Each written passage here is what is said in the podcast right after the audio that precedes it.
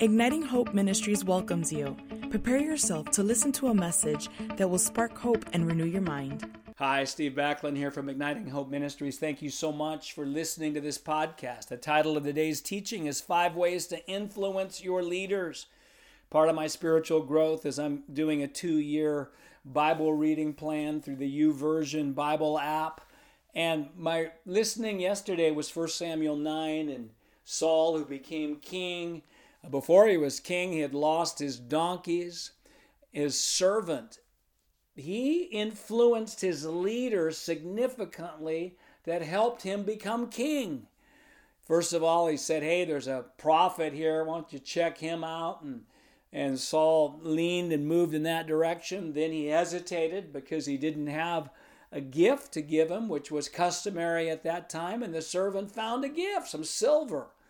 And I was thinking, wow, he influenced his leader to move into his destiny. And certainly, as I talk about influencing the leaders over us, I'm not talking about influencing them just to our agenda, but I'm talking about influencing them for their highest good and for their leadership to become everything that it was meant to be. Wow, and we, we can do that. I work at Bethel Church in Redding, California. I'm part of uh, the Global Legacy Department, which is the apostolic relational network of leaders, revival leaders around the world who are looking to Bethel. And part of that is uh, Global Legacy is the Bethel Leaders Network, which is a more intentional connection point for those who say i really i want to belong to bethel i want to help move it forward and that's my tribe and I did a, I just did a some teaching with Michael Brodeur, a great friend of mine from Pastors Coach, pastorscoach.com, for the associate church leaders to helping them thrive in that role. And so I thought just through that and what I read in 1 Samuel 9, I want to just have my podcast family, I want to share some thoughts with you, you know, uh, to help your leaders succeed, whether it's a church leader, whether it's in your workplace, your, your business leader, your boss, whether it's in the classroom, education, government, or other realms of society, I believe these five things are going to be helpful for you to influence your leaders because God's called you to influence your leader in a positive way. So, number one is to know that you are called to be under that person's leadership. This is this is key. Because if you don't know you're called to be there, then that thing, right, that double mindedness and your inability to be in your location by faith is going to rob you of the power to be able to positively influence at the level that you are called to do. And so you say, well, I don't, I don't know. I just got this job. And, you know, listen, you're a powerful person. You need to know, and I believe you do know if you press, you will know if you press in, hey, God, am I supposed to be here? And really, to stay there, you got to have confidence. Yes, you may not like everything, but as you consider your options, your option is to be there. If the answer is yes, that's going to answer a whole lot of things because the Lord's going to know about dynamics in there, including the leadership and um, whatever. So that is going to give you the ability to be there in faith. And if you're not there in faith, I'll tell you this it's going to be hard to influence at the level that you will want to. Number two is pray for them. Prayer is powerful we have not because we ask not the bible says. So just praying for our leaders and you know eh, whatever if we want our leaders to go to the next level if we're having challenges with our leaders if we're not praying about it if we don't spend time in prayer then we're missing the beginning point. I love i just love praying and i'm just even inspired right now to pray more for my leaders. Dave and taff harvey who lead global legacy and the bethel leaders network just love them. Just thank you, Lord, for strengthening them. The, the leaders at Bethel Church, Bill Johnson, Chris Vallotton, Eric and Candace Johnson. Thank you, Lord. I pray your strength in their life. I pray you'd give them wisdom. I pray their families would be strong. I pray their health would be strong. I pray their dreams would be fulfilled. You know, when I pray that, that bumps up those things because my prayers, as are yours, are powerful and effective. And it also knits my heart to them. I make an investment in them because when, whoever you pray for, you invest in. There's an interesting passage in Jeremiah 29, and many of us know verse 11. You know, I know my plans for you, plans to prosper you and, and give you a future and a hope. You know, that's written to the Jewish people who are disappointed because they've been taken captive out of their promised land, current Israel, to Babylon. God says, There I want you and he, he I want you to have a future and a hope. And if you read the, the passage, it says, Pray for the peace of the city that you're in, because in its peace, you'll have peace. You invest. You know, it's it, on one level, it's dumb not to pray for our leaders. It's dumb not to pray for our president, our governor, our local leaders, or whatever nation that you're in, the leaders that you have, because as we invest in them, then we re, we will reap the benefits of the blessing that's on their life. So that's number two. Pray for them. Number three, way to influence your leaders: honor and encourage them. Honor and encourage them. Honor is a powerful thing. Ephesians 6, it's the first commandment with promise. Children, honor your parents that it may go well with you and you may live long on the earth. Honor releases personal blessing and longevity in life over those who honor. And you know, King David, he you think about Saul, who I mentioned earlier, and as he became king and he moved in negative directions, he was not a leader that you would want to be under, but David was under him. He was demon possessed. He had issues. He had insecurities. He was selfish. He was small minded. But David's heart, he had two times he could kill him, but he didn't do it. Even though his men urged him, God's given him into your hands right now. And David said, Nope, I'm not, I'm not doing that. I'm not touching the Lord's anointed. David had an understanding of spiritual authority that was incredible. And you know, even though he committed adultery, even though he murdered uh, Uriah the Hittite, God's analysis of him in the New Testament was he was a man after God's own heart, his own heart. And I believe that part of it was this attitude. Now, I'm not talking about staying in abusive situations or, or that, but I'm talking about a heart attitude because honor, obedience is outward, honor is, is inward. And so that's a way to influence your leader through honor and then through an honor and encouragement. You know, there's something about specifically encouraging your leaders. I've been thinking about Hebrews 10:24 where it says uh, consider one another to stir up love and good works. And it goes on in verse 25 saying one of the main reasons we assemble together as believers is to encourage. And you know, I was in a meeting recently with one of my team members and I asked that team member about the worship leader. I said, Tell me what you like about that worship leader. You know, that's the question. And, and she said some great things. And, you know, when you ask yourself, What do I like about this person? What do I like about my leader? And you're able to identify that and verbalize that, then that causes you to be able to encourage them because you can specifically speak those things out and I know as a leader, and I've led churches, I've led a lot of things.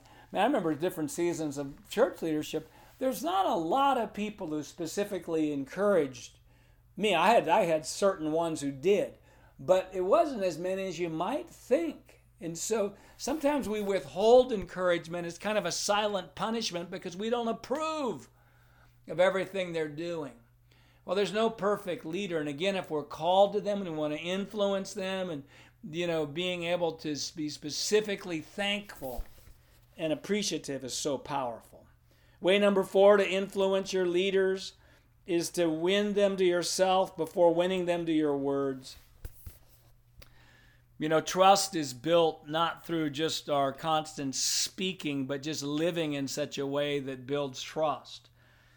In 1 Peter chapter 3, it's talking to wives who have non believing husbands. It says, Win them to yourself first and then to your words. And you know, I want to behave in such a way that people will want to listen to me. I will want to treat people in such a way that people will want to listen to what I say. That I haven't uh, broken trust through foolishness and through not admitting my mistakes and through treating people poorly or, or just uh, living in a way that my words they'll interpret that man this guy's he his advice for himself isn't working. His life is so messed up. Why should i listen to what he's saying if because if his life is is so dysfunctional his advice for himself isn't good. And then number five way to encourage your leader is have a life-giving plan of how to communicate ideas and concerns. Have a life-giving plan of how to communicate ideas and concerns. You want to influence your leaders. First of all you know when you want to give them ideas and love it the servant gave saul some idea hey uh, this this prophets and you may want to visit to him the find your donkey. And by the way, that just set him up for becoming king. And, you know, when we can communicate ideas without pressure, without the leader feeling obligated or where we will give them, if you don't do this or something wrong, if we just say something like this, hey, you know, I was thinking and here's what uh, uh, on my heart, or here's an idea I believe that would help the direction of this organization. But you know, if, if you don't feel like it's uh, it's it's right, no no worries, no worries. I just wanted to just give you this thought and you know just flush it if it doesn't seem to you know fit that type of spirit i i love that type of spirit and listening to that because then that that gives freedom and it gives god an opportunity to actually use that if it's really of Him. Seed planting. But if we have concerns with our leader, you know that I believe there's certain there's certain things we can do. You know, certain ways that you know it's a plan, uh, a life-giving plan, and here's some parts of that life-giving plan. Number one is uh, make sure you're majoring in majors. Don't major in minors with your leader and nitpicking and make a big issue out of small things. Um, give the benefit of the doubt if you have a concern. Don't assume you understand uh, everything. Ask good questions. Say, help me understand. It seems that I saw this, I felt that, or it seems that this was going. Help me understand. Is that correct? What were you thinking? What's going on? Help me understand the big picture. Questions are really good. You know, being a great question asker is one of the ways to help influence your leader because you can actually uh, help the leader see things from a different perspective, not through accusation uh, as much as through questions. And then uh, make sure you got a good Ma- Matthew 18, 15 to 17 plan. If you have concerns about your leader or something they're doing, decisions, uh, their leadership style, lifestyle decisions, lifestyle things going on. Um, and don't talk to other people. The Matthew 18 goes, go to them personally. Don't go to anybody else. Don't go because if we're a gossip or if we're uh, allowing our offense to get on other people in the name of outward processing, then that is damaging. That's going to neutralize or greatly limit our influence. And and then uh, you know, go to them, share concerns, uh, share, I, I, feel this, I'm concerned about that. Uh, if we're not, if we still believe there's there's a problem and it's not getting resolved in Matthew 18 says bring somebody with you. That person should be an unbiased person. I say I got to go again. Um, hopefully that's a person that's mutually respected by both of you. I got to come again. I don't feel like it's resolved. I'm still I can't seem to shake this. Uh, I'm concerned. It's causing a lack of uh, my trust to, to decline. I don't want to have that happen. You start communicating like that and you take it to that level. you know, you're going to be able to influence your leader. And all the time you're saying, God, do you want me here? Do you want me here? Do you want me here? And if the answer is yes, then that's again going to be such a strength to you. Wow, wow, wow. Thanks so much for listening to this podcast. Five ways to influence your leaders. Number one, know you are called to be under their leadership. Number two is pray for them. Number three is honor and encourage them. Number four is win them to yourself before winning them to your words. Number five, have a life giving plan and how to communicate ideas and concerns. Hey, bless you here from Igniting Hope Ministries. We're starting, I'm recording this in the middle of February 2019. We're starting our annual negativity fast, positivity feast for Igniting Hope Ministries. It's starting March 6th. Hey, you can sign up for a website. We've got two different levels. And then also know that on April 25th through 27th, here in Redding at Risen King Church, Wendy and I are doing a two day event, plus a, actually two and a half day event for those who want to participate in a dinner we're doing on the Thursday night, April 25th, but April 25th through 27th. Great time if you if you've been blessed by these podcasts and you want more of this and you want a condensed concentrated conference that will absolutely revolutionize your thinking and your life, then come to that. Go to our website, ignitinghope.com, for more information. And, and also just know this and be reminded of this that we're here to ignite your hope. There's no hopeless circumstances, there's only hopeless people. And once people get true hope, circumstances cannot stay the same. Hope is an unstoppable force after love, I believe hope is the most powerful leadership, influential quality there is. Our hope level determines our influence level, and he was the most hope has the most influence. And remember this the joy of the Lord is your strength. There's no convenient season to walk in joy. Pretty much for everybody listening today, probably today's not a good day to walk in radical joy, but I say it's your strength. You don't need joy at the end of the battle. You need joy in the middle of the battle. And I see right now that you're stirring up the joy. Rejoice in the Lord always. Rejoice. Thank you, Lord. Thank you what you're doing. Thank you you're moving. Thank you your promises are true. Thank you that that that I, I just enter into your joy now in a great way. God bless you. We look forward to having you with us again on another one of our podcasts from Igniting Hope Ministries. God bless you. We hope that you have been blessed by this message. For more resources, you can visit our website at ignitinghope.com.